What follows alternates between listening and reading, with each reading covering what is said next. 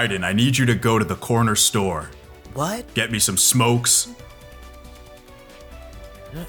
Colonel. Uh, Fo- I found Fox dye in, in a pair of Marlboro Lights, medium condoms, and Goya Cola Champagne.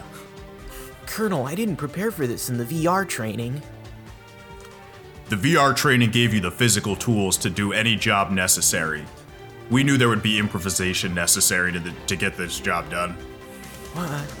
Okay, I'm headed into the corner store now. Jack, There's something I didn't tell you. Jack, I know you're busy now, but I just wanted to see if you remembered what that corner store means to us. Rose? I I don't remember. Oh, well, never mind. You, you'll remember. Go back into the bedroom, Rose. Wait a minute. Who's in the Colonel? Are you are you in the same bedroom? You VR trained for this. Don't don't think too much about it, Jack. Remember your cuckolding training in VR. Oh yeah. It's coming back to me. I blocked this training out. I remember how to get cuckolded. I guess I just have to pretend like everything's fine. I'm happy. Do better than that, soldier. Pretend you like it. Uh, okay. I like this. I like this. Uh, excuse me, clerk. I'm here to get two condoms and some champagne for the colonel to sleep with my girlfriend. All right. okay, so that was a good uh, two minutes. Yep. Yep. Did we go too fast to uh to cuck humor? Was that was that too fast? Dude, uh, I think it was perfectly timed. I think that's uh, about the average these days. Yeah. yeah. Uh, welcome to the Metal Gear Solid Games Club. I'm your guest host for the week. I'm Nick Costanza, and we are talking about Metal Gear Solid 2 Sons of Liberty. So, I am here to bring in a couple of fantastic uh, guests. Um, so you might call them my Foxhound team. we are uh, we are joined today by one of my oldest friends. Uh, we met each other in middle school, kind of the um, Otacon to my uh, Raiden. It's Connor Arakaki. Welcome to the show. Hi, are you calling me someone that like wants to have sex with like their stepsister? Okay, we're gonna have to get into that because I also got that vibe, and I thought, am I confused, or is the game really implying this? we'll get into it later, but the game does imply it. It's very weird. okay.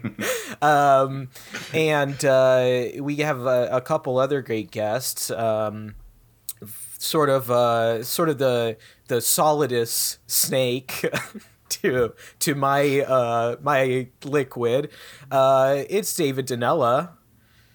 Hello. I does that make me the oldest person on the uh or is Solidus the youngest? Hmm. I think he's the I think he's the grandpa. I think he's the right? oldest of the snakes. Yeah. I, I and I take that responsibility. Wow. And then of course, you know, can't can't do without um uh our final member of the crew today. It's our Rose. Welcome, Patrick Ellers. I'm so Ellers is sorry. correct. Yes. Perfect. Uh, yeah, I mean, are, are they not? Are not all three of them like uh, born of the same cloning project that happened at? Are, are- so they're they're not simultaneously uh, born at the same time. I know. I think Solidus is not, but Liquid and Solid are. It's weird. All right, all right. Um, Yeah, so yeah, where it's e- Solidus is either the older or younger brother of the two. He's. I think he's. Um, but he seems to he's he ages faster than the other two. No matter what. yes, but Solid Snake will also age faster in just uh, Mm-hmm. a, a couple years. But Solidus was president for a while. Is he was that the right? president in Metal yeah. Gear Solid One. Okay. The former president. Okay, great. Wow. so this is fun to learn because this is the first Metal Gear Solid game I've played. I think I played Metal Gear. What there was one that was like a 2D, I think, on the On the- PlayStation Store. Well, there, there's like the, there's the NES one. NES. yeah. Okay. I think that's actually what I played, and I just dabbled with it uh, ten years or more back, and then this is the Wait, so were you playing like an 8 bit Metal Gear? Wait, Patrick. What is what's this game like? Is it eight bit? I, I can't really Oh yeah, remember. Yeah, no, it's it's it's on the the original NES. It's- It's just yeah. called Metal Gear. Uh, it's so it, it predates the Solid series, um, and it's this story. It's like the original uh, missions that Solid Snake goes on that like makes him the sort of like legend that he is at the beginning of the Metal Gear Solid series. Gotcha. Okay. I didn't know. And then there are Game Boy games that are like the VR missions. Is that right? I'm just trying to go through all the 2D sol- uh, Metal Gear games. Well, so the the VR there is uh, on on the original PlayStation. There's Metal Gear Solid the VR missions, um, but Right. that that's part of the Solid series, and like amazingly becomes like it, it when it was released, it was just like a, a series of like challenges, uh, like in in Yeah. the Metal Gear engine. But then this Yeah. game retroactively makes them all canon, which is incredible. Yeah. Super cool. it's insane. It's insane. But then there is a Game Boy game. Uh, I don't know the Game Boy game. Is is it a Solid game or is it? It might just be. Oh god! It could be I like mean, a port of to- the original NES one. Yeah, that's possible. Yeah, I, I'm gonna look it up. It- I think it's for Metal Gear. Um, well, it, it looks. It, oh, uh, Ghost ba- Ghost Babel. okay. I've heard of this, but I don't know what it is. Let's So- count it as non-canon. Uh, yeah. Maybe that'll be down the road in the games club. They'll talk about it. it's it looks like it's an alternate continuity set seven years after the events of the original Metal Gear. Hell yeah. The Weird. real Metal Gear Solid. Metal Gear into the multiverse. Game Boy multiverse Color when game though. Well, to get into my history, besides having dabbled in that one game, this is the first Metal Gear Solid game I've played all the way through. I kind of intentionally played it without looking anything up to see how it stands on its own, just as a fun little thought exercise. And I still haven't really read anything about the lore. So, besides the things I know from cultural osmosis, like Snake is old sometimes, and uh, people wet their pants. um, I don't really know much about these games, but I played this one all the way through, and I gotta tell you guys, freaking loved it. It's crazy. At first, I wasn't sure. I, I was having a really hard time with the controls at the start of this game, and I feel like the stuff that I was supposed to do as Snake, where I was kind of supposed to be cool, I did not look cool doing it. um, I got to my end uh, screen it was like I think I continued 39 times on very easy. um, but we're not really here to talk about what I think about this game. I want to kind of walk through the game, uh, talk about the cultural impact of it, talk about the themes. That's something that's important, and also the gameplay and all the little secrets and Easter eggs that are within. So, um, Patrick, why don't we start with you? What's your experience with Metal Gear Solid 2? Metal Gear Solid 2 is a game that I first played 20 years ago when it was originally released on the PlayStation 2. I was a senior in high school, um, and I played it over my Christmas break, and I beat it on uh, late Christmas Eve slash early Christmas morning. Um, and I have this memory of finishing the game in my bedroom where there normally wasn't a TV, so I don't really remember why there was a TV that I was like playing the game on on the system and staying up, you know, uh, just as late as I needed to to finish this game. I was approaching what I thought was the end, and it was like eleven thirty, and I was like, I'll be done by midnight. Of course, I was not done until like three in the morning, um, and. Uh, that is also the last time I have played this game because it is such a singular experience, uh, like, or was such a singular singular experience to 18 year old me that like I don't I don't want to have another like time through this game. Um, it's so weird to reflect on playing it originally and not really understanding like the setup in my bedroom, but having a clear memory of it and being like, are those artificial memories implanted in me by a uh, uh, uh, an AI that's controlling me to try and make me whatever? Um, I absolutely love this game, uh, and uh, like it confused the hell out of me when I was playing it originally, um, but that didn't stop you know it from like resting in my brain forever. And then when the world started to reflect some of the themes that uh, Hideo Kojima is expressing throughout, like misinformation, like um, you know, protagonist syndrome, and people thinking that like all of these conspiracies are about them, but in reality, it's about the thing that's lying to you. Mm-hmm. Um, uh, it, it, it's it's it's one of those like mind blowing things that uh, you just have to like go back into your experience of it to uh, be like, oh yeah, it's we we knew this was coming. Hideo Kojima saw it and he told us. Um, so yeah, no, I I absolutely love this game. Awesome. Um, I ha- I want to talk about those themes too because I was shocked. I had read um, just a little blurb saying that um, it predicted some stuff from the 2010s, alternative facts, fake news, things like that. But playing it now for the first time, it it's so ahead of its time and so weirdly prescient. I I was blown away. It, it um, it's the first time in a while where I've played a game and thought this is something with true artistic merit. This is this is forward thinking and postmodern on a level that I've not experienced in some time. Uh, David, how about you? Um, what's your history with this game? Uh, so I played it. So Metal Gear Solid 2, and I think this was the case for a lot of people. Maybe more. I'll say more people than I than you would maybe think. Metal Gear Solid 2 was my first Metal Gear game. Um, I also played it for the first time 20 years ago. Um, and uh, I'm, uh, well, will not say. Um, but uh, uh, no, I don't care. But um, I, I played it 20 years he ago. He really wants to um, reveal his was, age, everybody. He's just I teasing say us. so bad. Do you it. can do Say it so bad. Is it Do is it. it, is it older than Uh, me? You don't have to say. You don't have to say. We're, we got to figure no, out no. who's the solidest, guys. I was in my mid 40s 20 years ago. yes. Okay. Yeah. he that really tracks. is solid. Shit. it's I don't like revealing that I've aged very well. um, and, and yes, it was my first Metal Gear game.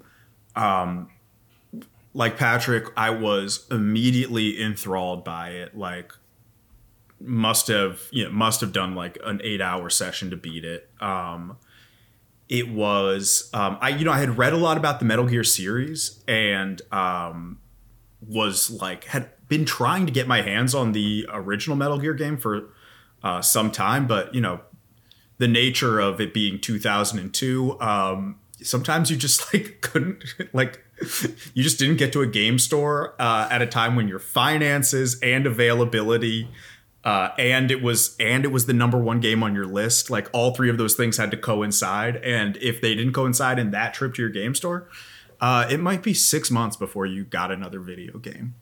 Um, so i wound up with uh, so i had metal gear solid 2 before i had metal gear solid um, played through it was um, in love with it knew a little bit of the lore of metal, metal gear solid um, like patrick said like loved like um, the metal textual elements of it um, and uh, you know because i didn't know anything really was not perturbed by the fact that raiden is uh, the main character for 90% of the game. Um, i've played it again um, I think like once or twice in my teens. I think the last time I played it was uh, was I did a run in college, and then I did a I started a run post college um, sometime around the PS3 era, um, and uh, then uh, yeah, and so I, but I haven't played it in about ten years now at this point. Yeah. Interesting. Uh, Connor, how about you? Uh, just like David, Metal Gear Solid 2 was actually my first Metal Gear game as well. wow. So am I the only one that played Solid One before Solid Two? You're the Sounds like only it. real fan here. That's right. Yeah, yes. No, but uh, I also played this in high school. I had just gotten a PS3 and the HD collection came out. So I was like, I'll just grab that shit and just play it. Uh, I think most of two went over my head because I my I was just like such an ADD addled teenager. It was just hard for me to focus through it. Like small things went through, like um, mainly the the end bits where you're getting the call from the AI kernel, and it's starting to get infected with the virus. So it says a bunch of weird stuff to you. That's the best part of the game. It's it's good. so good, and it's really creepy too. Like the longer it goes on, and you're running Oh. around naked. Like it's bizarre. You can't do anything but pick up the phone and just love- have him. The game is so modest it won't let you hang when you're naked. He has to hold Yeah. his balls the whole time. Oh man, it's at least you can cartwheel while doing it. That's that true. is great. Yeah. And when you punch, you still have like one hand blocking your groin. well, again, forward thinking for all the the micro peens out there. I Yes. appreciate it, Kojima. oh, but uh, yeah, uh, no, I also really like this game. Uh, I think the last time I played it was about ten years ago when I was in high school, and then uh, just this past week, Nick invited me on, so I decided to just blast my way through it, and I had forgotten so much. Uh, but I appreciate it more now, given again how everyone keeps saying very forward thinking, very modern game uh, in terms of its storytelling and themes. Also, it just looks great, like on the HD collection, and even back then, just like the the cinematics of it all. Uh, But yeah, I love this game a lot. I was very frustrated by the controls coming from more modern setups, but I think again, story characters just it pulls it through. You get immediately sucked in. Yes. So, on that note, why don't we talk a little bit about the chronology of the game and how it goes down? Uh, we open on the George Washington Bridge. There's a little first. New York, baby. Well, can well can, can, can we go back because ar- arguably the game starts before the game was even released, um, because like a big part of the game is uh, tricking you into thinking that it's going to be an extension of Solid Snake's adventures. So Oh, yeah. uh, in, in in reality, the game starts when we first see trailers for Metal Gear Solid 2 and when the advertising first starts. And it's like, yes, Solid Snake is back, right? And so, like, Yep. that already starts. That's people are playing before they're playing. We've got a Death Stranding situation going on, okay?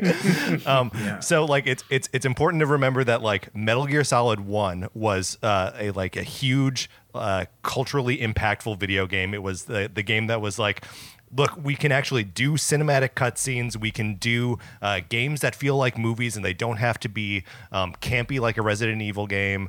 Um, they can be uh, like real and legit and grown up.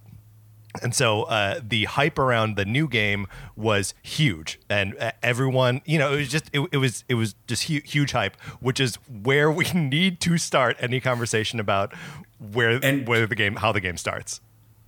And if I recall correctly, uh, it- this might be my uh, this might be my you know my memory playing tricks on me, but there was a demo, right? Like there was a demo disc going around for Yeah. Metal Gear Solid 2. Am I crazy? there there was a demo disc that just had the uh, not the whole thing on the freighter, but just part of that. Just part of the freighter, yeah, right? So part of the yeah, so we were also see like we were playing the game as as Solid Snake. Yeah, Yeah.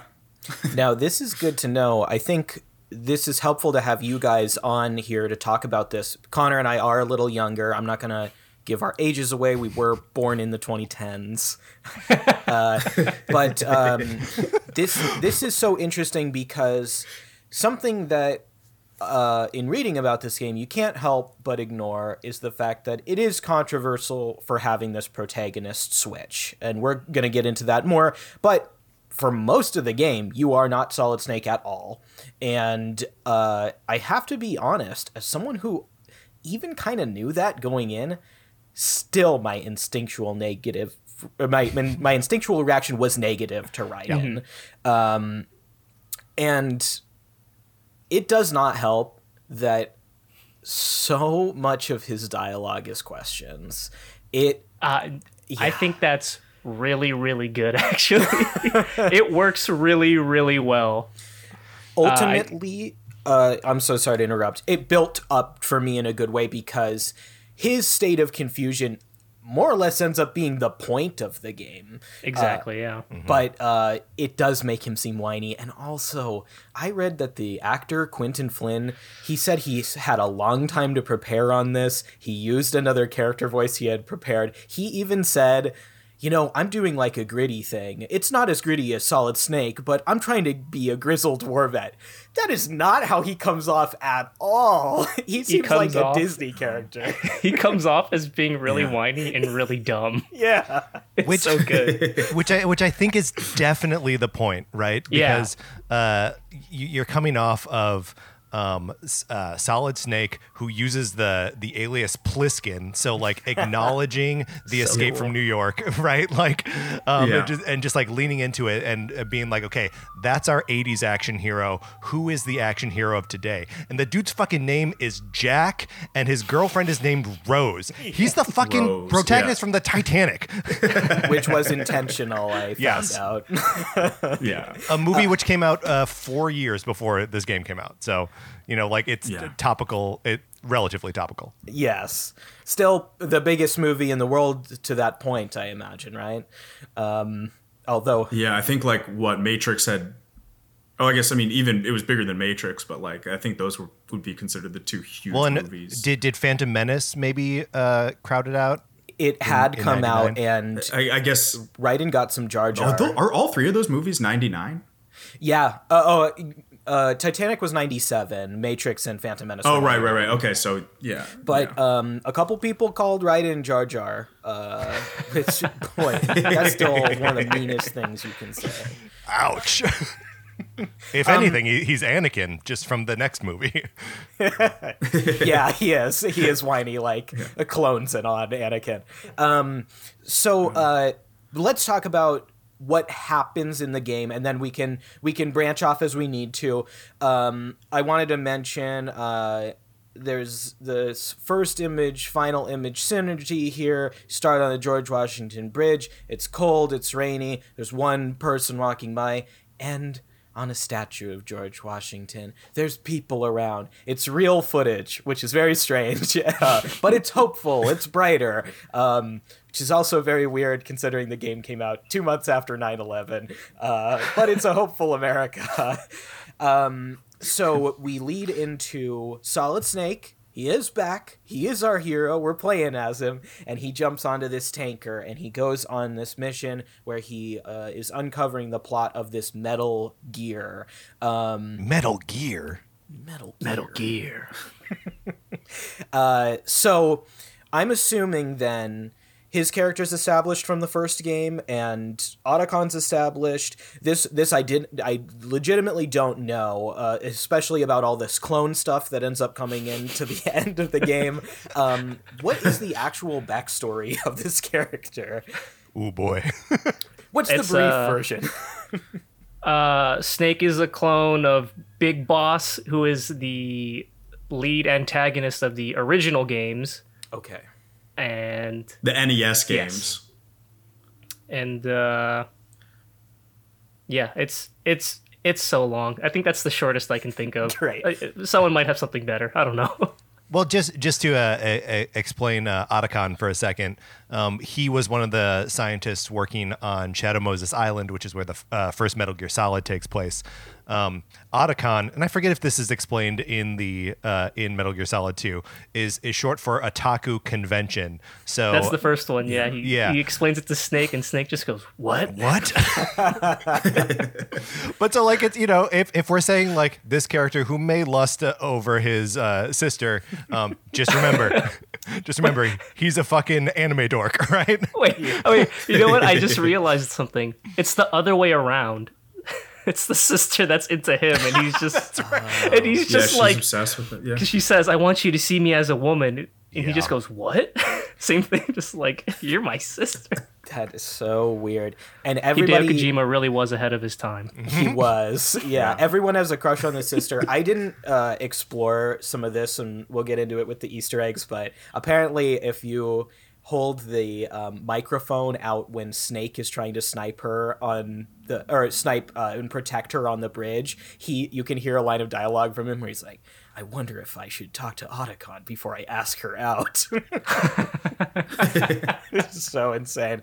Um, okay.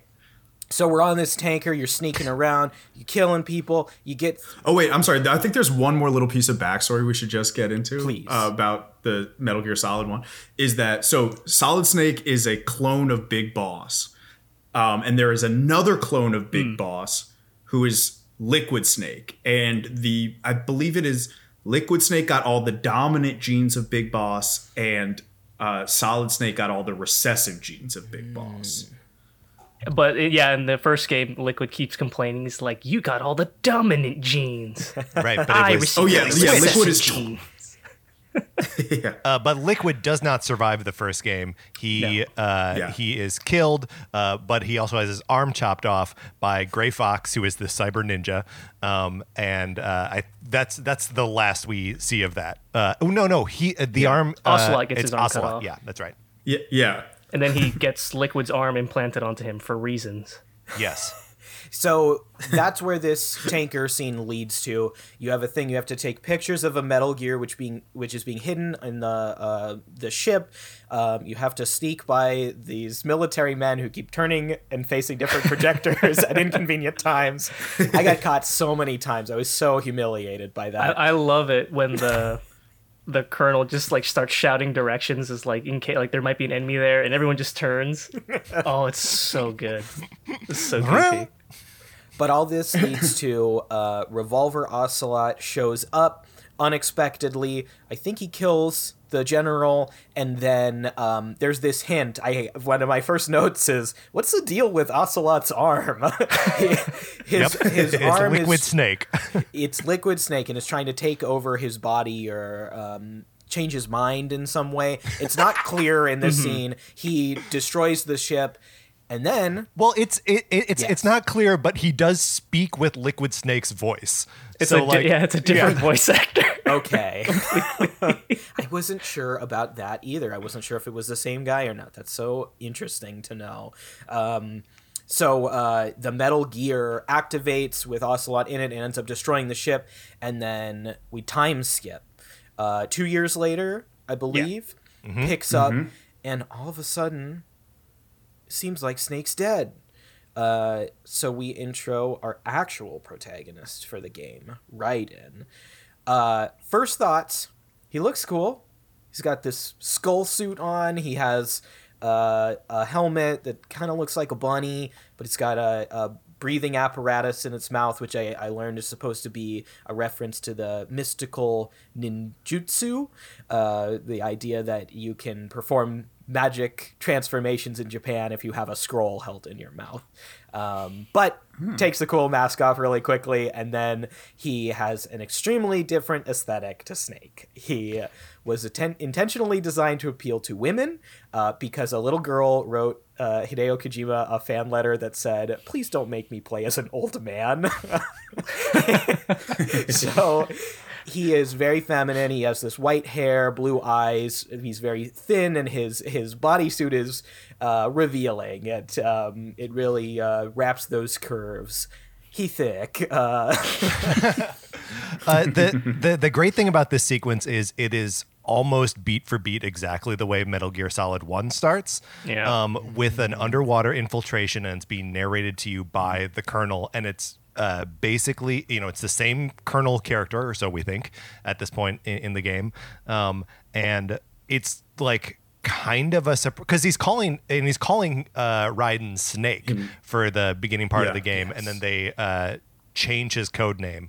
Um, but yeah, that uh, it's it's very like mess with your mind. Who do you think you're controlling? So the reveal of uh, him taking that mask off is like genuinely surprising. Uh, if you're playing it for the first time and haven't, you know, i if you're playing it in 2001 uh, and have never heard of this character Raiden before, um, it's uh, an awesome moment. yeah. Um, so Connor, why don't you tell us a little more about what happens in the preceding moments here, or, or the uh, following moments rather? So you are introduced to Raiden. You're on this plant. Um, and what happens next? How do we get to the first boss encounter? essentially you do yeah it, it's it's a sort of a similar thing it following metal gear solid 1 again the intro where you come up you have to bypass some guards and wait for an elevator to show up uh, and you are unarmed essentially. So same actually yeah same thing as metal gear solid 1 which you know they get into later. Uh, you go up the elevator.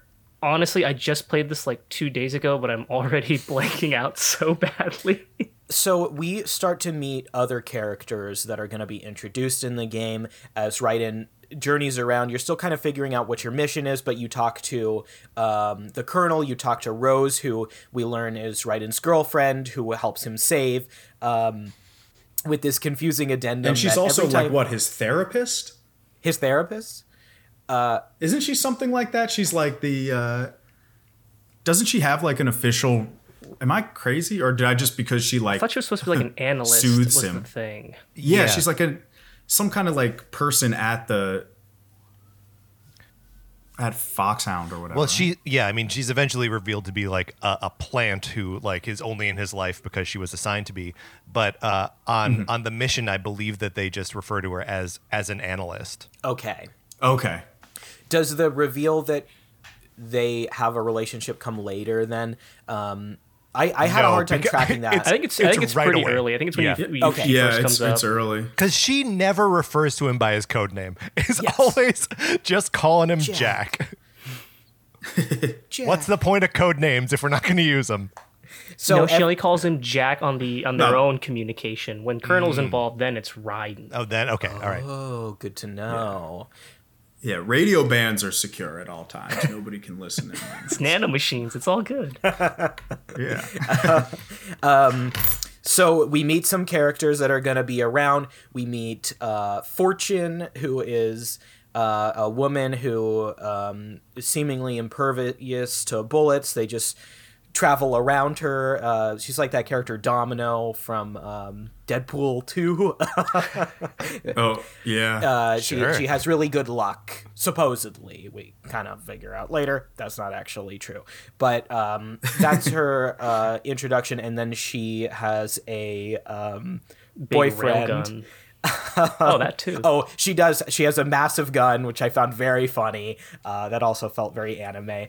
Um, but she has this boyfriend, uh, character named Vamp, who shows up. Let's talk about Vamp. He's voiced by Phil LaMarr. It's so fucking cool. yes, it is. Oh, I so love cool. that. Amazing voice actor. Yeah. Uh, yeah, Patrick, why don't you tell us about Vamp? Vamp is my favorite character in this game um, because he does everything a vampire does, all the way down to like basically flying and teleporting around the room and drinking blood. Um, but is it im- it is important to know that he is not a vampire. the game is very clear about this. so he also what- like hisses at people like a cat. does. like that. he's got he's got lo- he's got long black hair. he Mm-hmm. looks like uh he looks like uh fuck what's that guy's name? Um Jared Leto in the upcoming movie Morbius. Yeah, Uh, right, not Morbius. a vampire. Always has a shirt off or shirt open. yes. Mm-hmm.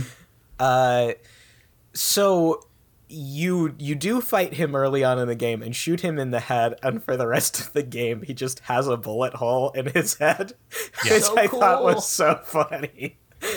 just square in the center of his forehead, and he's back and he's alive, and you fight him again. Um, we also meet another character uh, in this. Wait, did we talk about why he's called Vamp? No, uh, I don't know. Do you guys remember? It's because he's bi. It's because he's bisexual, which I, I again at, when I played this game, I was like, "What? Is that a thing?" I mean, not not not is bisexual a thing. Is But the is- nickname Vamp a thing?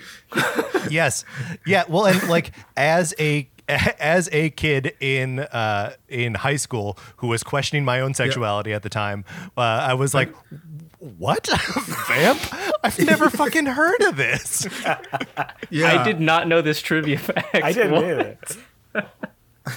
Dude, but hey i mean uh, if for bisexual representation i will take it vamp rules man fucking rules. Yeah. Uh, and then we meet uh, another contact character, and I'm going to have David tell us about um, this mysterious man named Iroquois Pliskin who shows up. yeah, so Iroquois Pliskin is uh, this. It, um, I mean, should I just say it right away? I mean, Go for it. Iroquois Pliskin to, to Raiden is this this grizzled veteran who shows up, who has his own business on Big Shell, um, and is also Snake. It's it's Snake. Um, I'm also dumb enough to when I was playing this game, I was like, "Is this Snake? Is he going to reveal himself to be Snake?" like, even though I was like, even though I knew it was Snake, I was like, "What's what's the story here? What's going on?" But uh, I think I to ride and Raiden, same Raiden has no idea. Yeah. Um, Yeah, I and it, and it's like, is he friend? Is he foe? Mm-hmm. Um, but he's he's mostly friend.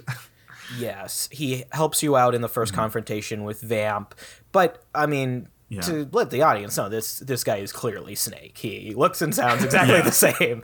Uh, he is. but he's not wearing snake suit. Yes. he's wearing army fatigues. That's it's, just it's true. so it's so funny because it's like especially in 2001 there weren't that many voices like voice actors in video games and there even Yeah. today is no more distinctive voice than david hayter doing the solid snake voice Yeah. that like Yeah. the second the character talks and he's got like a like a ski mask down right uh, for most of his introduction so you can't see his face um, but the second he starts speaking you're like that's obviously solid snake you can't lie to me Uh, it's an amazing voice. It's so good. It's Yeah. so good. it's an all-timer Yeah. I think it's yeah. I mean, I you know, I, I think it's to me, it's is is it the definitive video game voice? Like It's up, it's up there. there. it's like him and Mario. Yeah. Like to me, are the first two like voices that I think like set the tone for like what is now like uh, like a very serious craft. Yeah. Yeah, totally. It's it's Charles Martinet and David Hayter. If if somebody told me that Solid Snake was the definitive voice, I wouldn't fight him on it because I I hear the character's name and I hear that voice in my head, um, and uh, so we've sort of introduced people. Now Raiden is trying to uh, stop a bomber. He he meets another character actually, but he's a minor character. Stillman is that his name? Stillman. Peter Stillman. Peter Stillman. I love that character. He's only in the game for like maybe 20 minutes. He's great. The the voice, the performance is so good. Yeah, and he's this this um, bomber with a, a tragic past, or he's like a bomb diffuser. Is that Bomb his- diffuser, yeah. Yeah, Yeah. Yeah. he's, he's like the pre, he uh, uh, Snake or Pliskin even says uh, he is the bomb disposal guy. Yes, Yeah. and he uh, there you fe- you meet your first uh, boss of the game who has a, a history with Stillman, Fat Man. Um, who wants to tell us about this character? Wait, can I rewind to the Stillman thing really quickly? Please.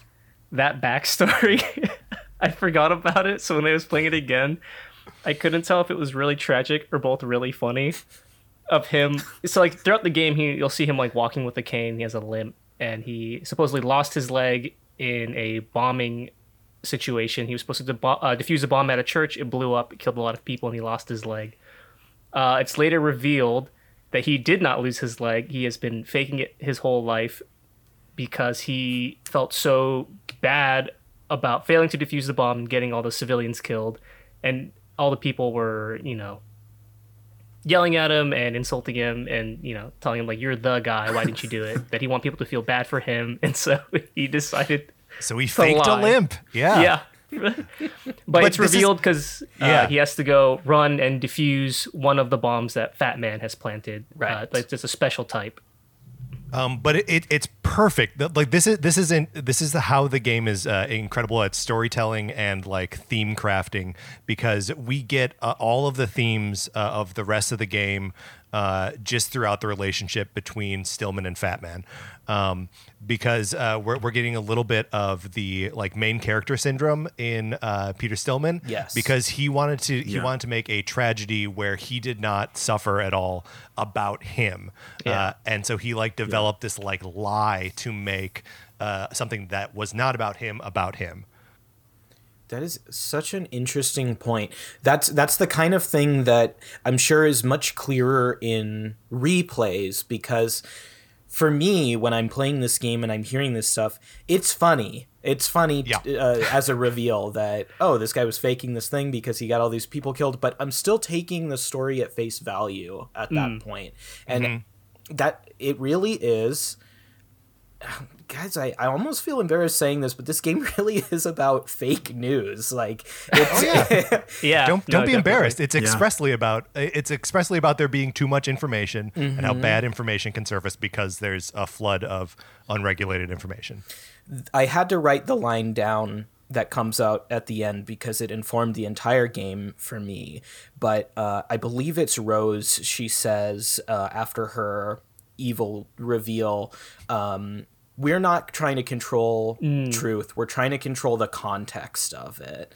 And mm-hmm. that's what this game really succeeds at. It gives you different context for things. Even Snake's first mission, you find out that the circumstances are different. It it isn't just that he showed up there. A lot of things had been planted ahead of time. Mm-hmm. Um, I'm sorry, I keep getting ahead of myself because I I just beat it and I, I loved it. It's so good. Well, and it's tough because, like the like I said, there's like echoes of the the reveals later on, and like the themes expressed later on, uh, getting expressed here early. yes, Because we also get that in, uh, and we, we if, can we talk about Fat Man a little bit? let's do it, please. so Fat Man uh, was like a, a bomb uh, prodigy, right? Uh, and he is uh, Stillman's protege. Um, but like Stillman could never control this like kid who was just too good at making bombs. He made a, a, a an atomic bomb when he was like ten or something. Yeah, yeah. Um, and uh, you know, Stillman has this like monologue about like, um, you know, I, I treated, I never had a son myself, so I treated him uh, like a son, like I was passing on my bomb knowledge uh, to this kid, which again ends up being a theme of the whole game. Is like, what do you pass on to the next generation?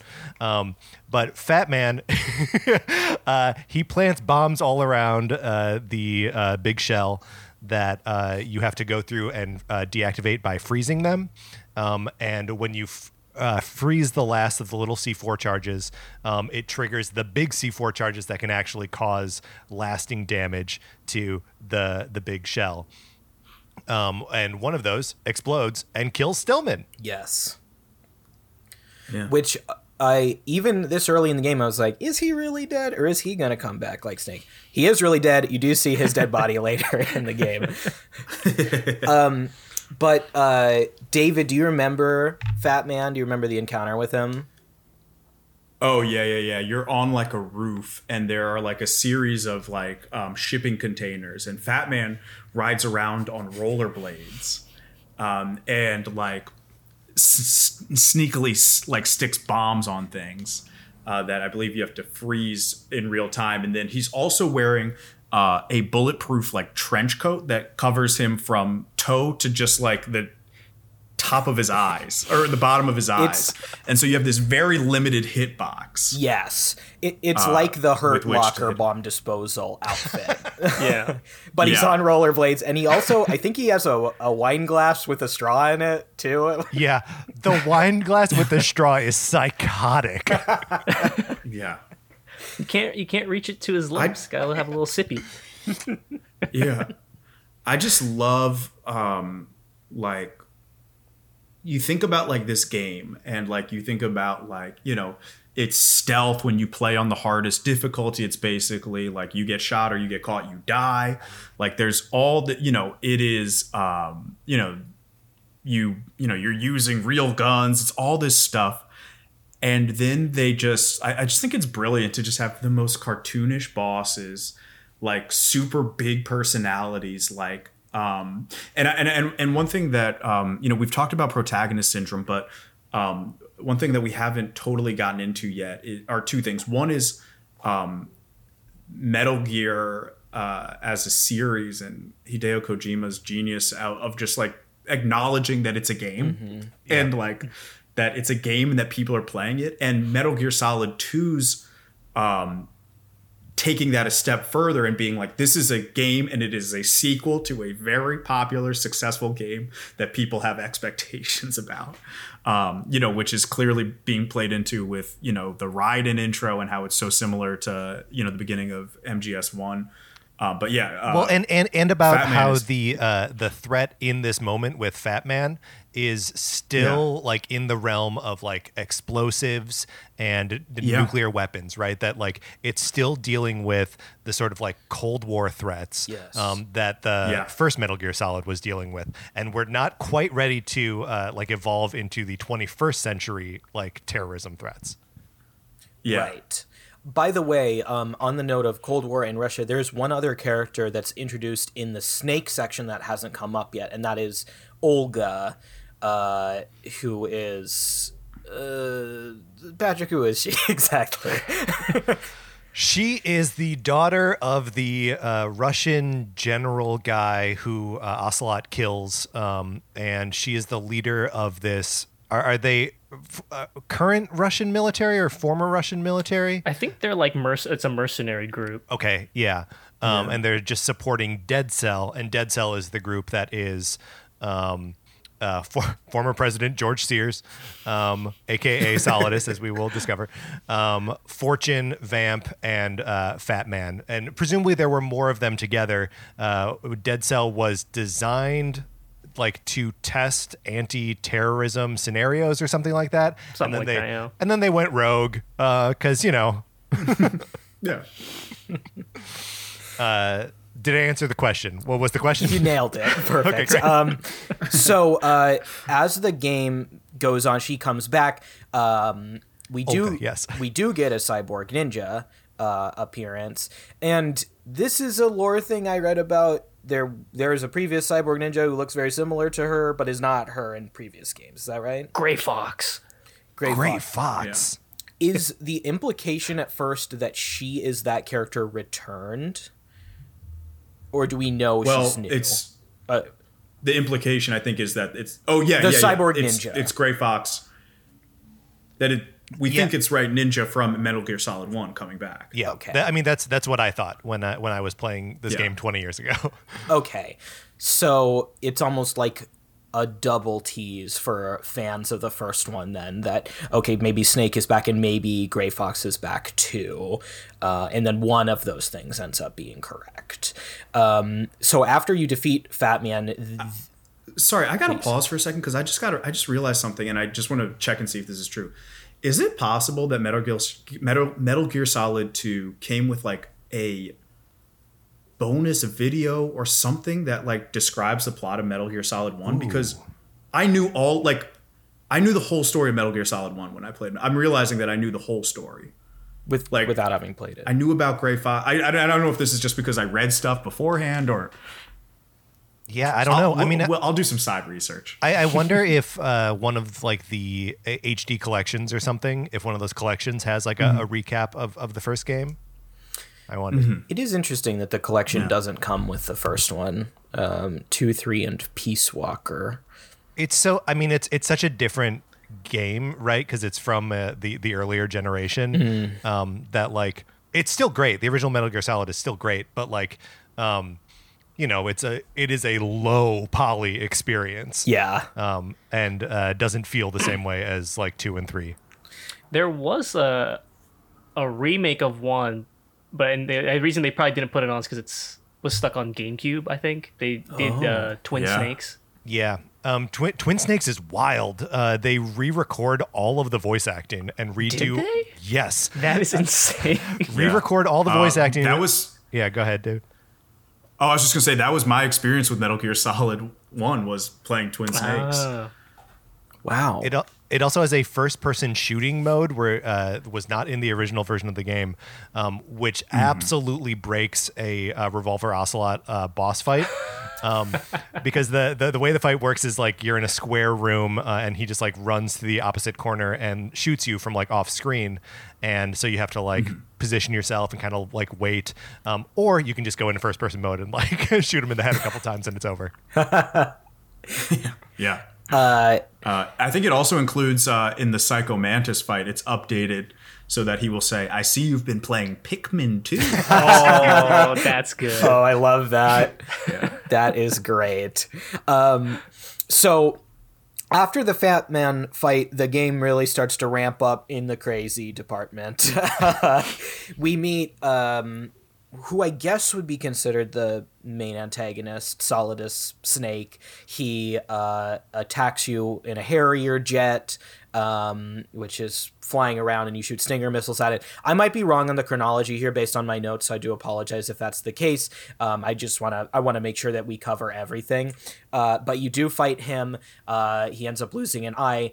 Um, I want to shout out that voice actor because he's such a distinct voice. I believe the guy's name is John Cygan. I, I might be pronouncing it wrong, but I recognized him from Knights of the Old Republic. He plays the Mandalorian Canderous Ordo, and immediately Oh, that yeah. voice it was so distinct. I loved listening to him talk. And he has this um, powered battle suit. It's like half a Doctor Octopus. thing. yeah. Yeah. he has two arms uh, that electrify you and choke you out. But it seems like and shoot rockets. and shoot rockets. But he really They're likes to multi-purpose. choke people. I think I what I like about that suit is there's a part in that Harrier scene slightly before where he hulks out. Like you just see his Yes. muscles get huge. It's, it's like damn, he's dummy dummy thick. Like he got big. Uh, the other thing that happens around this point in the game is you realize that you have to save the president. First, you have to save uh, a guy named Ames.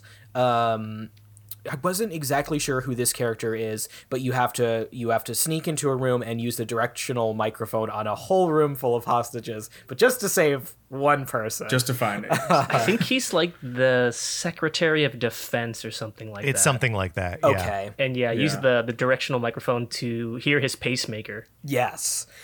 But then you find him, he immediately dies. Uh, his his pacemaker short circuits. That's uh, what happened to him is revealed more later. But then you have to go and get the president. And what ensues was one of the strangest cutscenes I've ever seen in anything. The you rescue the president who immediately grabs Raiden's groin and says, Oh, so you're a man. It's like, what is happening here? Then he asks you to kill him. He does end up getting killed, not by you. But in one cutscene, the president of the United States j- just gropes you and then it dies. I just want to say again, very forward thinking. President Trump also did the same thing. Hey, Well, well, he's he hasn't died yet. We're not that lucky. Um, but I mean, again, this uh, game came out in 2001, and we will get to an evil AI that is uh, named GW. So, like, okay. Um, but uh, you know, uh, pre- presidents prone to groping people. Uh, you know, that's that's fresh in the memory in 2001. Yeah. so uh, that that happens. It's very strange.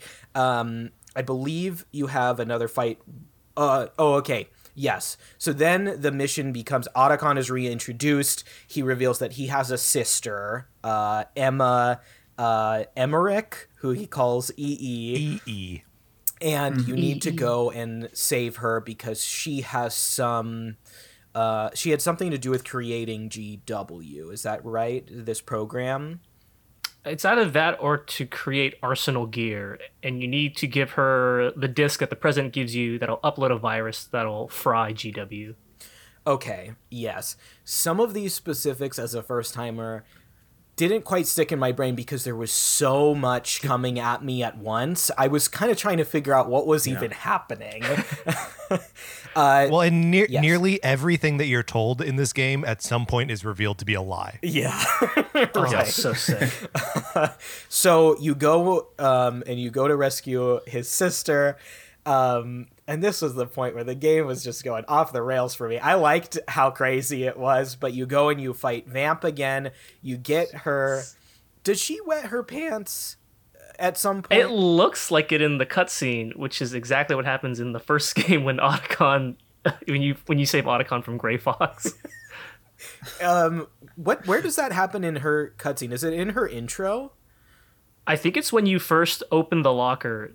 Uh, as Raiden to take her out, which I did totally randomly. I was just searching lockers for fun because I wanted to get like rations, and then the cutscene played. I'm like, okay, that works. So you meet her, and uh, she's also an actress from Knights of the Old Republic, Jennifer Hale, who played Bastila Shan. I love those games. We got to talk about those one of these days. Oh man, Love I Jennifer that Hale. game. She- Also, again, classic She- yeah, classic she's a- voice actor. Yeah. Yeah, totally. I was gonna say, yeah. Cortana, right? Yeah, for a bit. Wow. Yeah, o- OG Cortana. Yeah. OG. Uh, so you rec- rescue Emma, and then th- we'll talk about the swimming sections a little bit because We they- don't have to. Is this a thing that frustrated everybody because it was so annoying to do? Yeah, on real. I think even just on release, I don't think anybody, no one liked this section. It was bad. it's already hard when you're swimming by yourself as Raiden, and then you get her and her. Um, She has her own oxygen bar. Yeah. yeah, and it's like ha- half Yeah. of his, or maybe more than half. I mean, less than half. It's like it's, so low. It's less. and you have to swim around with her on your back. It's really tough. Um, which then leads into another section that is uh, this moment where you are trying to she's trying to walk across a bridge but it's like three Bridge, different the bridge bridges and you're sniping Yeah. and providing cover and it's so long It's really long, but I there's one thing I love, and that is that you can call Snake and be like Snake, I can't, I can't do this. The VR missions, they just don't do anything. He's like, I got it from here, and he's literally just destroying everyone for you. It's amazing. Yeah. wow i didn't do it he said you can call me and i'll help you out i should have just tried it I got really, I got really, really lazy about it, and I was like, I don't want to, because I have to keep like popping like pentazemin to like steady the sniper scope. It's like this is too much effort, and Yeah. so I just called him. Because I think this is also where I realized uh, Snake's giving you the smokes too, because you can also use the smokes to steady to your calm hand. down. Yeah. Oh, And I love that that's deal. sick. Wow good to know so The I don't Yeah. I don't think there's any video game that does uh, sniping sequences as good as Metal Gear Solid. Um, like the the sniper the fight against Sniper Wolf in the first one rules. Oh, yeah. Um, this section, well, kind of an annoying. At least it's not the underwater escort mission that you just got through. um, uh, and the the third one has the the boss fight with the end. Um, The end. Oh my god. That was so It's good, so good. and really funny. Yep. uh he's the old man right Yeah. oh, no He's the old man. He's honking at me do, you- do you need to move your car?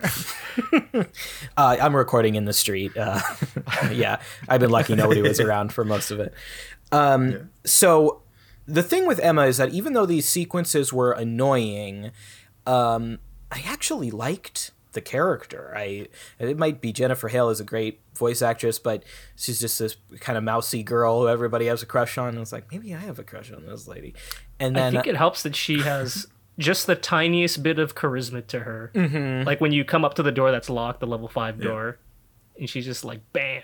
yes it's just something small like that. I was just like, all right, I don't. It, it's a character you meet for all of like maybe twenty minutes. Yeah, she's she's Stillman sized, but and then ends similarly to him, and I was sad about it. You get her to the end of this Yeah. bridge sequence, and she gets stabbed to death by Vamp, who returns. I couldn't believe that she died. I was like, oh my gosh! I, uh, um, a modern parallel, I would say, uh, is The Last of Us Two. Um, uh, character. eh, I'm not going to be more specific than that. People will know who I'm talking about. Oh. But someone who you spend a lot of time doing things for, trying to protect them, and then they die, and it's like, oh my gosh, it, it- what a bummer. Um, but that leads into maybe the funniest moment in the game for me. Otacon's moment of grief. Um, that actor was really growing on me. I was like, okay, I like the way this guy delivers techno babble and stuff. He's kind of a good in your ear. And then he gets sad about his sister dying, and I actually started laughing. he was so pathetic. His performance is really good, but when he has to cry, it it Yeah. sounds like like he's just wailing, and it sounds really bad. Oh, and then he has a reveal. He's like, "My dad killed himself, and that was my fault too." because I my stepmom seduced me, and it kept happening over and over and over again. It's a rough turn for Otacon. It's a, it's a rough turn. It's also uh again like even in like 2001 2002 like it was well established that Hideo Kojima was uh they were just like oh yeah he's, a pervert and like and I mean it's funny too because like I think about like he it was well established that he was a pervert but you know, it's been 20 years now. I've never heard any stories of him like behaving inappropriately with people. Yeah. It was like truly like it was that I it was like that plat- platonic ideal of pervert from the old days where it's just like, oh yeah, like, you know, Hideo Kojima like he's gonna put he's gonna put a poster of a girl in all of his video games and if you touch the boob it goes boy oy, oy, oy, oy, oy, oy. like it's it's like it was There's like it, it, it, So he truly many seemed to Metal Gear Solid 2. yeah Um, again I'm, I- I'm scared to talk about this because i know like it's like it's going to turn out to be something where it's like well are, are you crazy like there was this this this this and this or like or somebody's gonna be like oh but do you have you forgotten all these like really gross things he did but like it just felt like he just liked doing weird shit like like Yeah, I mean, I, I think I think if anything, he's like a, a provocateur, right? Um, and Yeah. that that is, at least as far as we can tell, uh, constraint or like is just in his art and not in like the man as a person. Yeah. Um, Yeah. But you know, if something does come out about him where it's like he's been uh, an active creep this whole time, I'd be like, okay, yeah, I guess that makes sense. like, we, we we ignored signs Yeah. I mean, there's what what what is the name of the character in uh, Metal Gear Solid Five? The one who like wears no clothes. Uh, Uh, and her name's Quiet, I think. the quiet. and yeah. it's an actual model. I think her name is Stefanie Joosten. They went and they mocapped her face, and then Oh. just plastered it on like um a 3D model. Like, all right, we're done here. And like the the justification is that she breathes through her skin or something like that. So She, She has like plant clothes. DNA, and that's how she Yeah, breathes that's in oxygen. It's something silly like that. yeah, that's weird. That's really weird. And I, I think um, this is an osmosis thing. Do pe- did people end up liking that character? They thought she was kind of interesting, uh, or or is it just bad? Some people do. People like certain who aren't specific creeps. things about the character. Yeah, there were there. Yeah, there are a lot of people who took off their monocles and they said, "I'm gonna look. I'm gonna look into this." She's actually There's something a deep deeper here. yeah, there's more to her. I mean, the, the the the funny thing is that like the justification almost makes it worse. If you were just like, I don't know, I wanted to put a hot babe in the game, and it's like, okay, fine. Do you want to know what makes that even funnier? Is that I think it was on Twitter that Kojima posted this. He was just like, "When you find out like why Quiet is Yes. dressed the way she is, will you be ashamed of your words and deeds?" Oh come on! It's like some sort of quote like that. come on! And then that comes and then you know the game came out, people found out, and then they just you know they just made that into a meme. It's still just so funny. Okay, well, yeah, and yeah, and it's please. it's also not like uh, we don't get the sort of reverse of that in like you know Raiden is a total female gaze uh, character, right? And like Yeah. that we spend a, a period of the game where again where he is just butt ass naked, uh, holding his dick and balls in his hands. Um, like you know, it's he he's uh, he's go he's he's hitting everyone. So, on the note of Raiden, this is something I read. He was supposed to be weirder. Does anybody know this? he was supposed to. They they described the initial uh, design for the character was he was going to be a creep and a weirdo who was supposed to lick bird poo off of the ground. I was like, how would- how would that have been a, a good part of his character? What would be the point of that? I, I'm sure someone you know, said I, that. I let, let's come back to that later. Okay. I I, th- I think there's a explanation for it. It just might not be a good one. okay, interesting. so Emma dies. Otacon's sad. It's very funny. Um, and then uh, pretty close to this is where we enter this naked section, uh, where Raiden ends up getting captured. Um, Wait, sorry. I want to rewind one last thing from Yes. the Emma section because we can't skip over it because it's it's too powerful a scene, and it's where Otacon and Snake do their handshake and then hug it out like bros. yeah. They go way back. They faked his death together. I mean, come on. it's I don't know why. Whenever I watch that scene, it cracks me up, but I, I feel like very heartwarmed by it. It's it's very sweet. But then all these double crosses start to happen. Snake himself double crosses you. He's like, I never said I was on your side. And then Olga comes in. She turns out to be the cyborg ninja. They capture Raiden. He's strapped naked. But then Olga says, she gives you a hint that maybe she kind of is on your side, but you're going to have to wander through this facility naked uh, in order to get your stuff and get out of here. And so she kind of reveals pretty immediately like why she's going to help you. Yes. Uh, what's the justification for that again? Uh, Oh, basically, she's working for the Patriots to help Raiden succeed in capturing Arsenal gear because they have her daughter. Okay. Yes. Yeah. Oh, I turned my video off. And if if uh, if Raiden dies, then they kill the daughter. Yeah, and they'll know he dies by because they have his nanomachine vitals. Um, and then I guess it, I because I have it in my notes, it must have been revealed by this point who the Patriots are.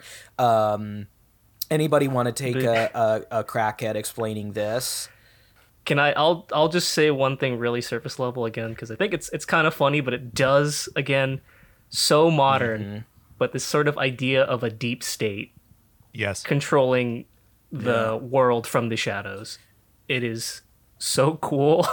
and again, thinking of it in the modern context, just it makes me laugh. Okay, the president says it. I remember now. He mentions, I'm the president, but I'm basically just a figurehead. I have no power. There are 13 people who secretly control the entire US government. They're the ones behind everything. There's a shadow government.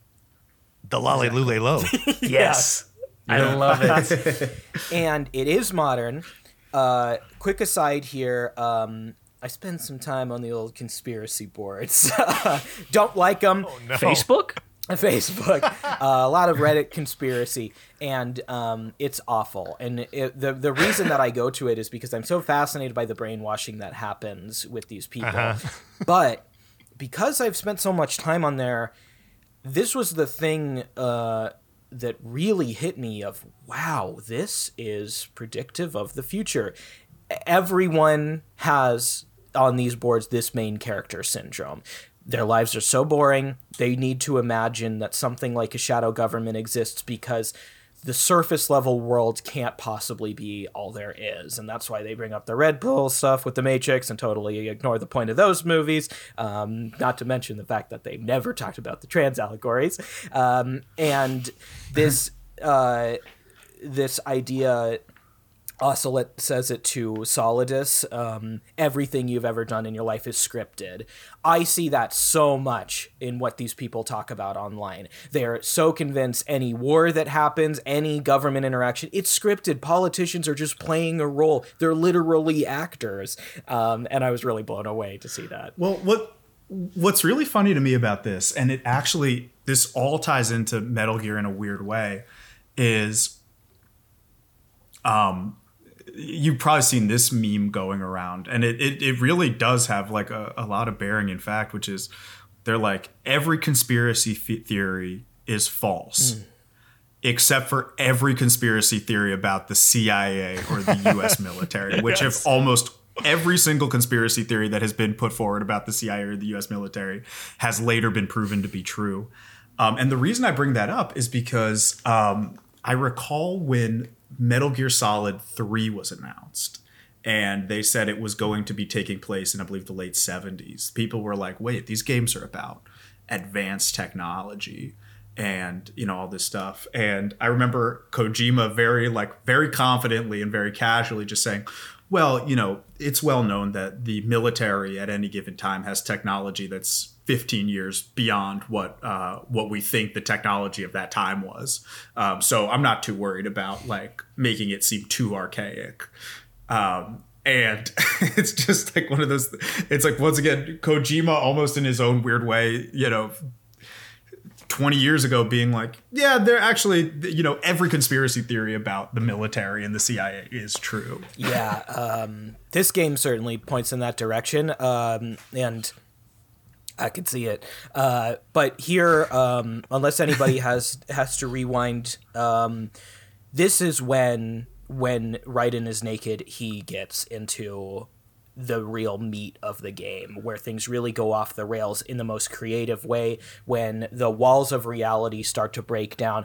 You're just running around, you're trying to hide from guards at first, but then you start getting these calls, and the colonel is calling you. He's becoming increasingly erratic, saying very strange things. Uh, He's losing his goddamn mind. yes.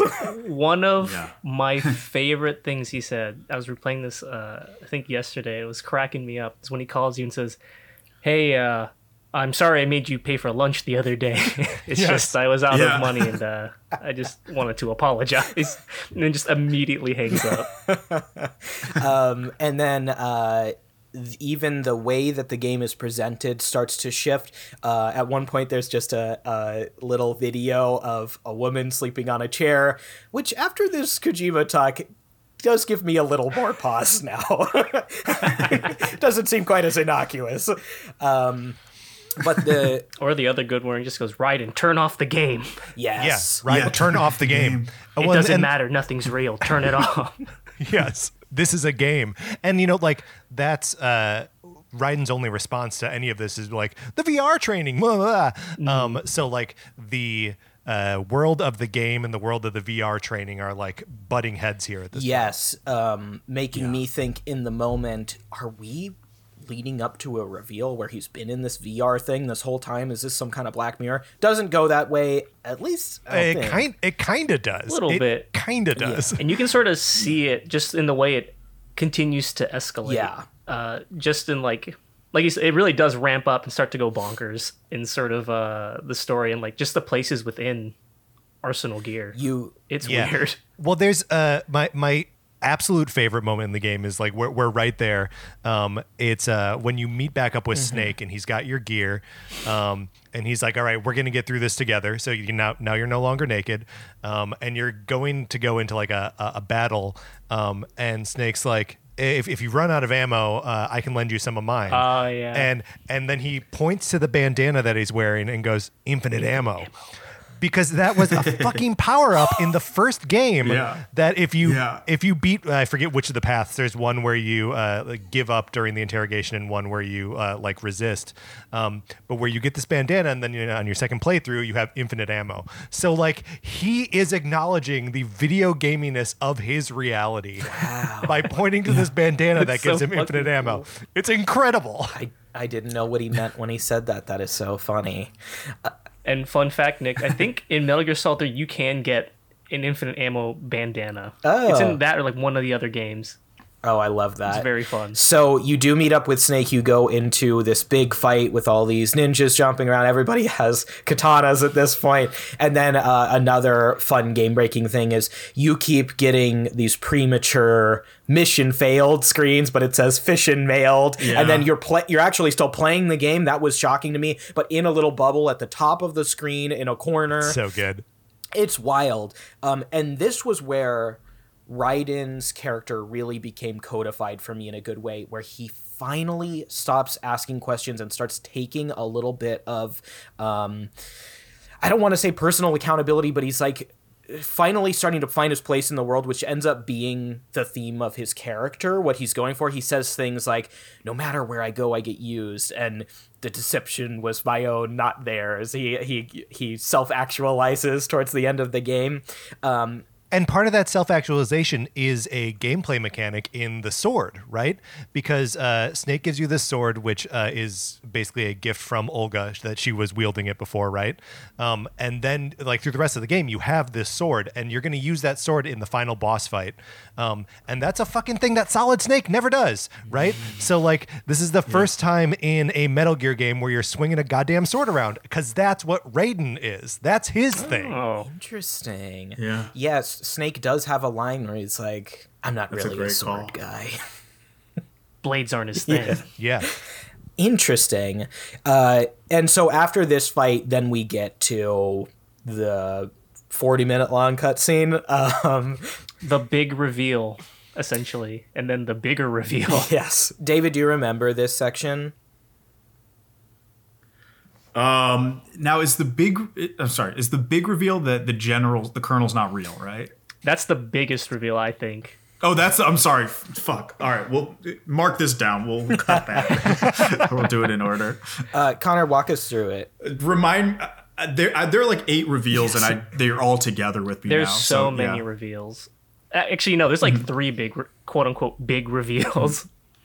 Uh, essentially, what happens is after you do that big uh, fight uh, in that big room with all the ninjas and the weird fake failed mission uh, screens, you go into another room, and the way it looks again, we keep getting like deeper and deeper into like futuristic sci-fi looking rooms. Yeah. Uh, but you encounter uh, Fortune again, who we didn't really touch on too much, but I really, really like this character and really like the voice actor. Yeah, she's really great. good. Um, but essentially, Snake just says, "I'll handle her. You go on." And so Raiden starts climbing this ladder, and you just see Snake start screaming and shooting a machine gun, being the most American man on board that entire facility. And you climb up, and you have a cutscene with Solidus, who basically says, "Yeah, I don't need you anymore. It's time to die." And you are in the most like cyber place possible. Like the floor is like glowing. You destroy You're basically like, in Tron at this point. yeah, Yes. and essentially back to the VR thing. It looks like you're just in like an actual like video game of a video Yes. game, and you start Yeah. uh, fighting a bunch of Metal Gears, and you start destroying them with a stinger.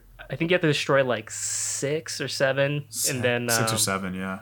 It's incredible though, because like that's you know the big boss fight moment from the end of Metal Gear Solid One Yeah. is you it's you Yeah. versus a single Metal Gear, um, a Metal Gear Rex, um, and you know you're taking it out by like shooting it in specific points with a Stinger missile, um, and then this game is like all right that times three because you're fighting three of these things at a time, and then like one goes down and another one jumps up to take its place. Uh, What it's- is really funny about that too, because I, I had forgotten how many you actually have to fight, but earlier, I think Olga tells Raiden how many Metal Gears are on board, and it's 25. five? I would I knocked down like five, and I was like, oh fuck, this is gonna take forever. And I remember it taking a long time when I played it in high school, but then I killed the sixth one, and it goes to the cutscene. Raiden's really tired; he's about to get stomped by Metal Gear, and then Olga comes out, and for some reason the Metal Gear doesn't crush them, but she he's like telling her to leave and just run away and go find her daughter essentially. But she says, if you die, she dies, and then Solidus grabs her with his weird Doc Ock appendages. And what was actually surprisingly brutal, just like shoots her in the head. Brutal. I Yeah. had forgotten what that scene looked like, and I was genuinely shocked. My jaw dropped. I, I don't ta say that lightly. He is choking her out and just shoots her in the head with the P90. Like, oh my gosh. And it, it's like bloody. Yeah, the blood like explodes out the back. I was like, oh my god. I thought she just gets shot in the chest or something, but I I just forgotten. Uh, but then you get uh, knocked out and you're taken on top of Arsenal, where Solidus reveals that he only wanted Arsenal Gear to get access to GW so that he could find out the identity and location of the 12 Patriots. Of the Patriots. and that he was Yeah. going to give Arsenal to Fortune, who wanted to nuke everything so everyone else could die because she can't die. It, she's she's very depressed. That's one of her things about the game is that everyone she's ever loved in her life is dead, and that she's just stuck to keep on living, and she can't die because you Well, know and the whole she- bullet thing. she is the daughter of Vulcan Raven, right? No, Yes. her Or eh, her father is the she guy has a on famous board. father. the the ship the colonel the army colonel who dies in the beginning tanker mission. No, no, no, That- not Olga. That, Oh, that- oh, no, no, no, Uh, no. There's two. There's the Russian general, and then there's the American one who's giving the presentation Mm, on Metal Gear. Fortune is the American general's daughter. Yeah, Oh, okay. Interesting.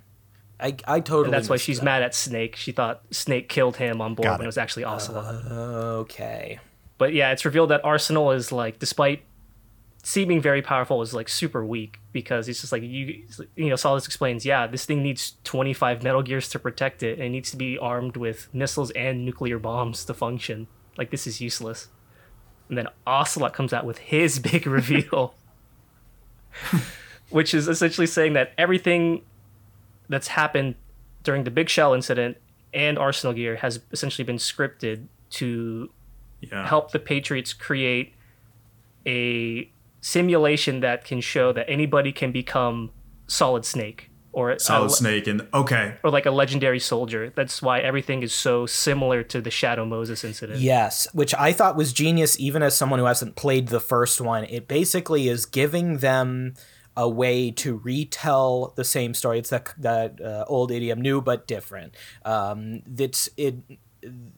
Now it even makes more sense knowing that the opening with Raiden is the same as the opening from uh, MGS One because it is the same. It's planned that way, and it it just Yep. plays into it's so multi-layered with how the game is already telling you that it is a video game, and now it's telling you why it's the same video game. Right. And and Ocelot like draws all of the comparisons like super explicitly is like y- Yeah. it- the first time we had a cyber ninja, we arranged for Olga to be this cyber ninja. The last time there was Foxhound, now we've got Dead Cell. Um it the last one took place on an island. This is an island that we built. Um so like it's it, it's it's very cool to like see him walk through and like show all of the different parallels. Yeah. And then the if the one thing I love is they keep saying the only thing we didn't account for was the actual Solid Snake. Hell. Yeah. Oh, it's so cool. Yeah, if, if it wasn't for that pesky kid, Snake is. I so- forgot that that was the order of the reveals. Yeah, I mean, what an insane thing. And again, we talked about it uh, earlier a little bit, but um, just the the full acknowledgement that a this is a game and b this is a sequel, um, and all the different ways that that manifests. Yeah, and it's it like it uh did you guys uh watch Matrix Resurrections? Yeah. um like I, I was getting a lot of metal gear solid 2 vibes watching that that like the whole thing is this like reluctant sequel of like uh dragging these same people through the same shit again. Um and i just i i don't know. This is like the one of the most like justifiable canny sequels like ever. I, I i just love it so much. Also, on that point about Snake coming back, Snake is in quite a bit of this game after all. And uh, I think if I had been a fan uh, in the same way, also to draw a Last of Us 2 comparison, uh, main character being sidelined very quickly, at first it's annoying and it's depressing and sad. And but if you play the whole game, you get enough i think i mean i was really happy Yeah. and the moment when snake is just shooting everyone while you're playing with the sword it was so cool i was watching him because he was killing It's everyone super cool. it also, there's a part where well, he loses his fight to Fortune. He comes up handcuffed, and then uh, as Yeah. Ocelot is about to kill everybody with, uh, I don't know if it, I think it might be Metal Gear Ray at this point, like another one Yeah, on top of Rays. Arsenal Gear. Yeah, Liquid's arm takes over, and he starts speeding, Yeah. speaking with a British accent, and uh, you know, like. Well, there's stuff in between, but a bunch of bombs go off, and essentially, Liquid reveal or the- or Liquid Ghost Liquid reveals that he chose Ocelot because he's close to the Patriots, because he also wanted that information so he could kill the Patriots, because he was also tired of being controlled. i this is they all so want, good They all want that Patriot smoke. I mean, and there, I, I, there, there's also um, uh, w- one more element to all of this, which is the first game, uh, or uh, Metal Gear Solid One in particular, is obsessed with genetics. Right? It's like Liquid is obsessed with genetics. He thinks that he's the uh, like the runt of the litter, and you know, there it's it's obsessed with genetics. And then this game again is a is this own interrogation of that by being like, ah, we think we can make a solid snake just through circumstance. Like, it's it's you know, it wasn't nature. I mean, it it wasn't nature the entire time. It was nurture. And A they also talk kind about how they talk about the Desperate. genome project and the Patriots suppressing Yeah. like thousands of genes, which is great. Yeah. Yeah. Well, and But it's yeah. it, it's like right here where we start to like pivot uh, from like um, the power of genetic memory to the power of like memetic memory and like cultural memory. Yeah. Um, which will end up like being part of the resolution of the story too. Um, oh shit! There was something I was gonna say about. Uh, This is the part where Solid Snake literally f- snaps his fucking handcuffs and chases after Liquid jumping into the water. oh yes, actually, th- this was sort of it. That like they didn't account for i- in the simulation. Uh, they didn't account for the original Solid Snake, um, and it se- seemingly didn't account for Liquid Snake either. Right? Um, yeah. And so I love I love that these two, whose code names, by the way, Solid Snake and Liquid Snake, are obvious references to shit, right? to, to, to taking a dump. Um, that that they both end up being the uh, proverbial uh, turds in the punch bowl, like spoiling the plan. It's so like I, I Kojima is so smart and so dumb at the same time that like he can have all of this and it's like uh, it's still kind of all revolving around shit references. Every Metal Gear game has someone with diarrhea in it. Yeah. True. That actually leads to something that I was thinking about from about the halfway point on. It, definitely with the Emma section, I was like, man, Raiden feels like the B story in a movie, but we're watching that instead of what we should actually be watching. And I got that sense basically all the way to the end. But the more it happened, the more I liked it because it was so different. I like, oh yeah, Snake's off. At one point, he calls you and he's like, "I'm trying to get the Metal Gear right now." You're like, "What? Why am I walking this lady around and trying to swim with her on my back? This is not important, really." Um, but that's the point. That's the point of his character, I think, uh, and I, I love that. And so all of this, this giant cutscene with all these reveals, it leads to a small, quiet moment with uh, Raiden versus Solidus on top of what's the building with the George Washington statue in front of it?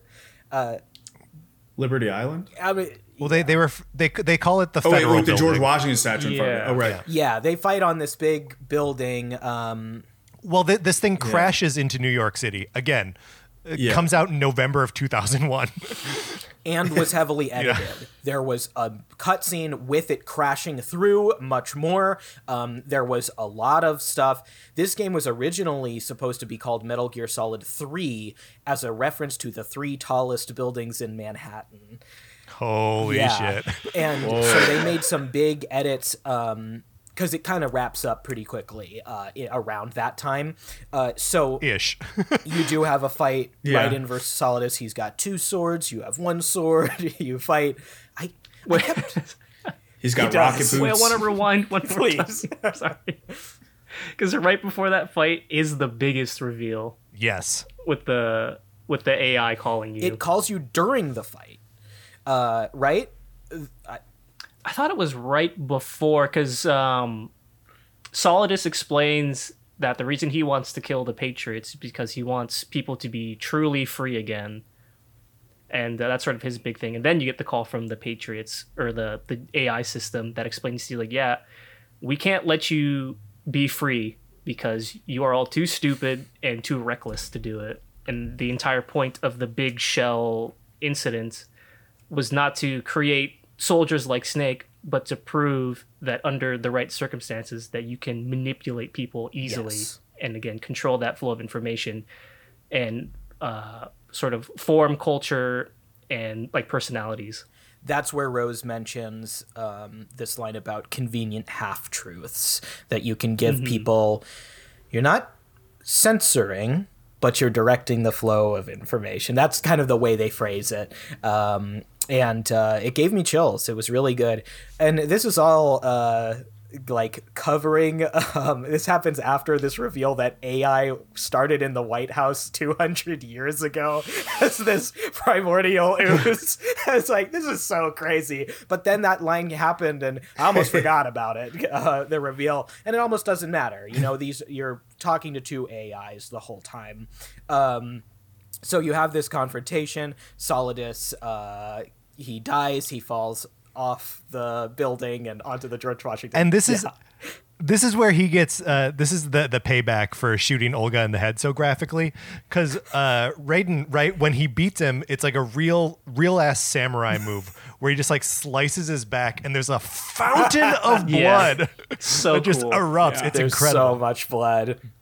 He falls and dies, and the game ends with Snake uh, monologuing with all this real life footage of New York, where he essentially tells Raiden to now's the time to find himself. Uh, he says, "You get to decide. It's up to you." Um, Oh man, there's so he pulls out those dog tags, right? What did you guys? Do you remember at all what you may have put for your names on the on the dog tag? I dog put tags? Kick Nastanza. I like that. Uh, me, because I'm now a modern male and I can write whatever I want. I just wrote Big Chungus and I was from Albania. and so you can see the name on the dog tags. I didn't expect it. I was just like, it was like a little surprise. I was like, cracking up and then Raiden throws him in the water and I got really sad. really just throws him away. Rip Big Chungus. Patrick, what'd you put? Uh, do you remember? No, I, I mean, I, I probably put I probably put Patrick. I probably put my name. David, any you you do Yeah. any bits in there? Same. That was probably probably my name. No. All right. No. Apparently, if I'm the only really immature uh, one. if you put any of the developers' names, including Kojima, um, something else happens. I think I think when you initially select it, it's like, oh, it fills in their birth date automatically. Oh, cool. Oh, yeah. Um, so that's pretty much it. We get this orchestral theme that's very beautiful. I really loved how that came back. It's very militarized at the start, dun, dun, dun, dun, dun. and then um, it's it's kind of quiet. You see lots of shots of New York. Um, especially taking in the context of when the game came out and this hopeful thing, I was I was feeling it. It, it, it got me just a, a little bit emotional here. Um, Raiden and and Rose dude- talk about having a baby. yeah, I don't know what was happening we- uh, with that. It- Was she a real person after all? She I- yeah, I was- was. it, I think what happens is like partway through the game, she's stop. You can't really call her, but it's you're calling like the AI Rose because they're saying that even the image of the Colonel was like manufactured because of something in with his brain in the nanomachines. It's very confusing. Yeah, it's it's like the the image of the Colonel is constructed from his expectations of that character. Oh. Okay, so at the start of the game, they are real people. I, don't know roses, Rose is, no. but not the Colonel. Colonel's. Colonel's, Colonel's not. not real at all. Okay. Yeah. Yeah. But Rose is because she was also being controlled by the Patriots. Yes. Interesting. Uh, it, that that's pretty much the end, right? Am I missing anything? Well, well, then there's the. no. Go ahead. Isn't there one In last after big reveal? credits. Oh yes, there is. Yeah, but, hold on. But, but before we get to that, I do just Okay, want to yeah, shout yeah, out yeah. how how good uh, Snake's like monologue is Mm-hmm. um, towards the end of this thing, where he's just like telling uh, Raiden that he needs to like make his own choices and like set his own priorities uh, and and live his own life. Um, I, I was like rewatching the end of it uh, this morning just to like kind of get re-caught up on it because I remember it being great, but I didn't remember like the specifics of it. Uh, and one of the things he says is, "We need to pass." sorry, we need to pass the torch and let our children read our mesh- messy, sad history by its light. Um, which is just some like incredible, profound shit. Uh, uh, it, it's so good. and it's Snake saying it, so it's even better. Yeah. Yeah, it's cool. when Oh. it says, unlike Raiden. Come on, anything said by David Hayter in that voice, it's Yeah. like at least like fifty percent. It, it is cool and it is profound. It's it's a really special moment. Uh, David, were you going to talk about the end credit reveal here?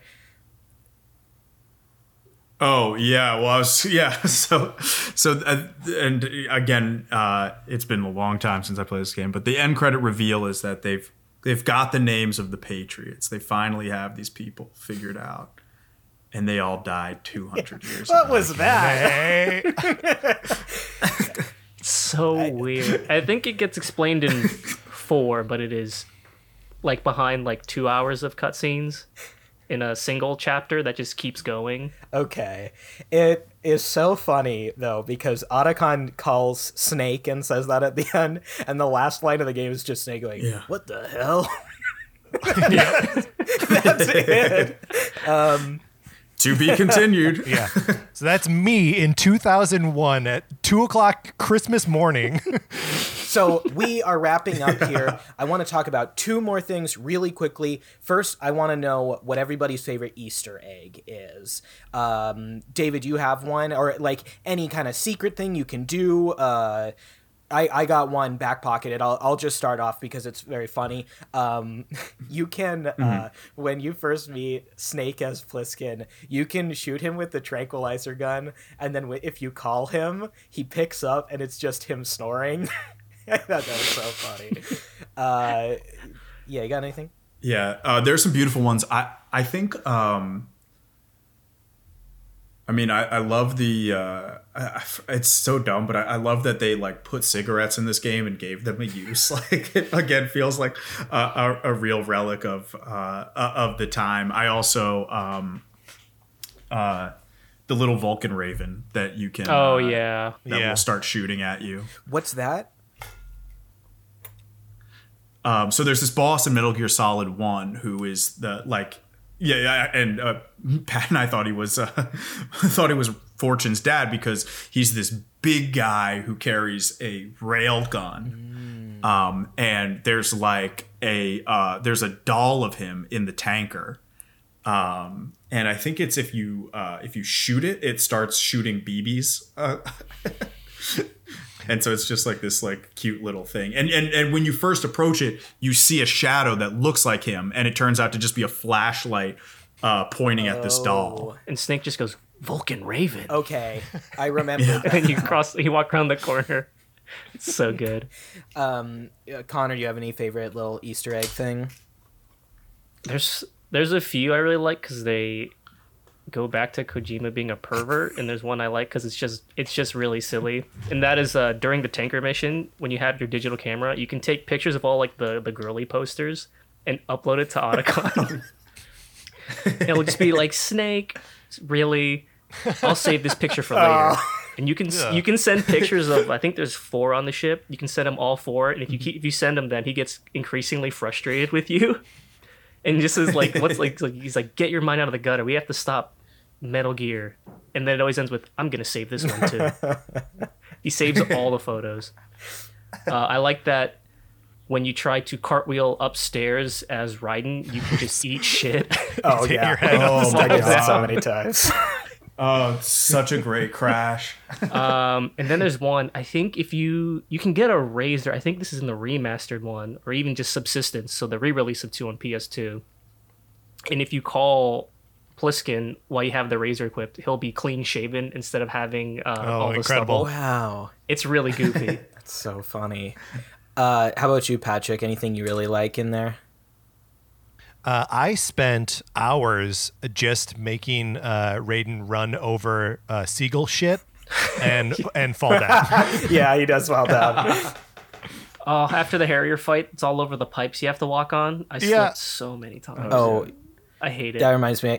Uh, but I mean, my my actual favorite Easter egg is the infinite ammo. Yeah, that's uh, that's tapping the the bandana. that's super funny. Um, uh, one time I got in a fight with my friend's dad about if Harrier jets were real or not. Because we had just watched Live Free or Die Hard, and I was like, "That's real technology; it exists." And he was like, "No, it's not." He got so mad at me. Uh, um, so uh, let's do a quick round of closing thoughts. I know we're all fans of this game. Was there anything you guys wanted to say about it, uh, and your thoughts on why you like it, why it's important to you? Uh, Patrick, let's start with you.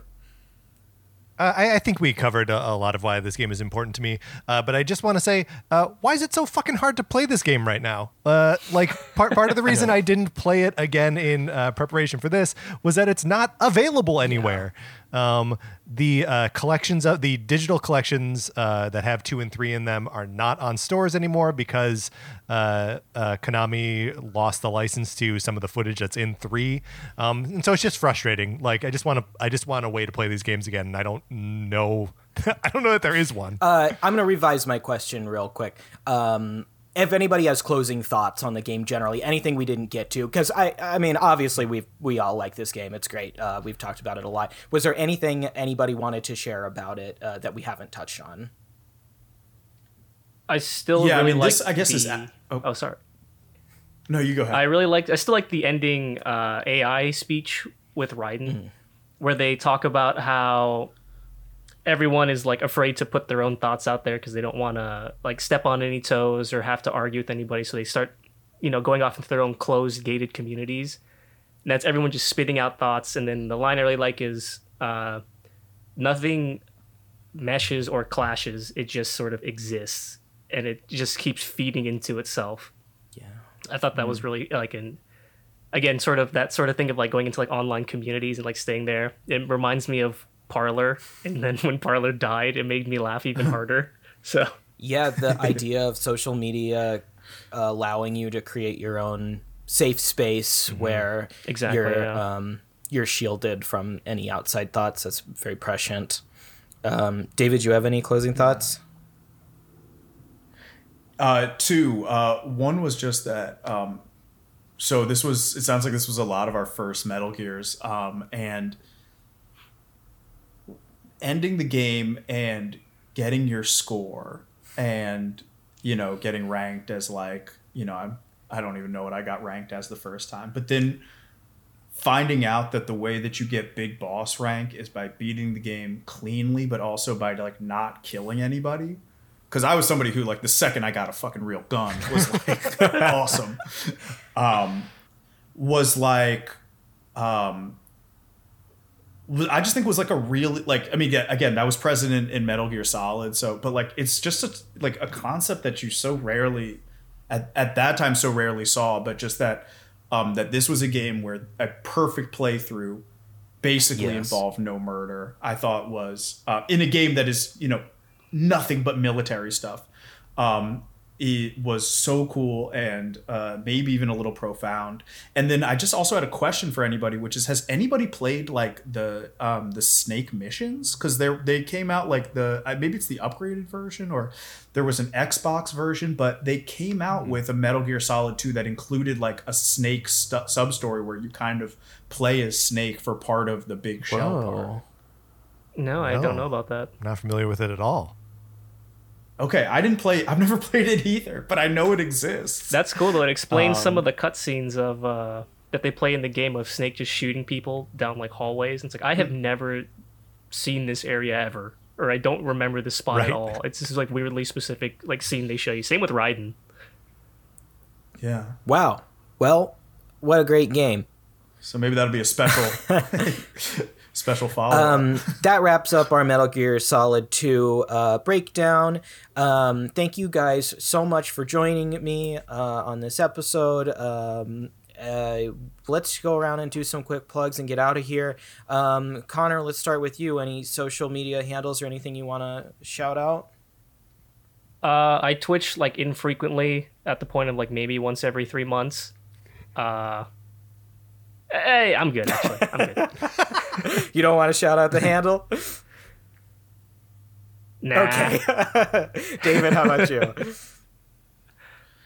Uh, you can follow me on Twitter um, at David La Soul. That's David L A S O U L. Um, and right now I'm doing a lot of uh, tweeting and yelling about this Philadelphia 76ers. Um, but, you know, I cover all topics there. Perfect. Uh, Patrick Ellers, thank you for coming on. This is our first time meeting. It was a pleasure. Uh, any socials to plug? Yeah, you can follow me on Twitter. I'm Patrick underscore Ellers. Um, and then you can also listen to my uh, Nintendo podcast called the Nintendo Cartridge Society. We do two episodes a week. Um, one is like a news in Nintendo episode, and another one is uh, a topic of some kind. Uh, we just did an episode where we talked about all of the games that we're losing access to when the 3DS and Wii U eShops close down next year. Fantastic. Um, well, thanks again for coming on, guys. That concludes this episode of the Metal Gear Solid Games Club. Uh, we'll be back in about a month. My uh, the co-host of my podcast, Reactivators, uh, Tyler Schnupp, will be doing Metal Gear Solid 3. Uh, in the meantime, uh, stay frosty. okay, bye. At the stars and the sky up above, and think, what am I made of? Am I full of sorrow? Am I hurt and pain? or am I filled with love?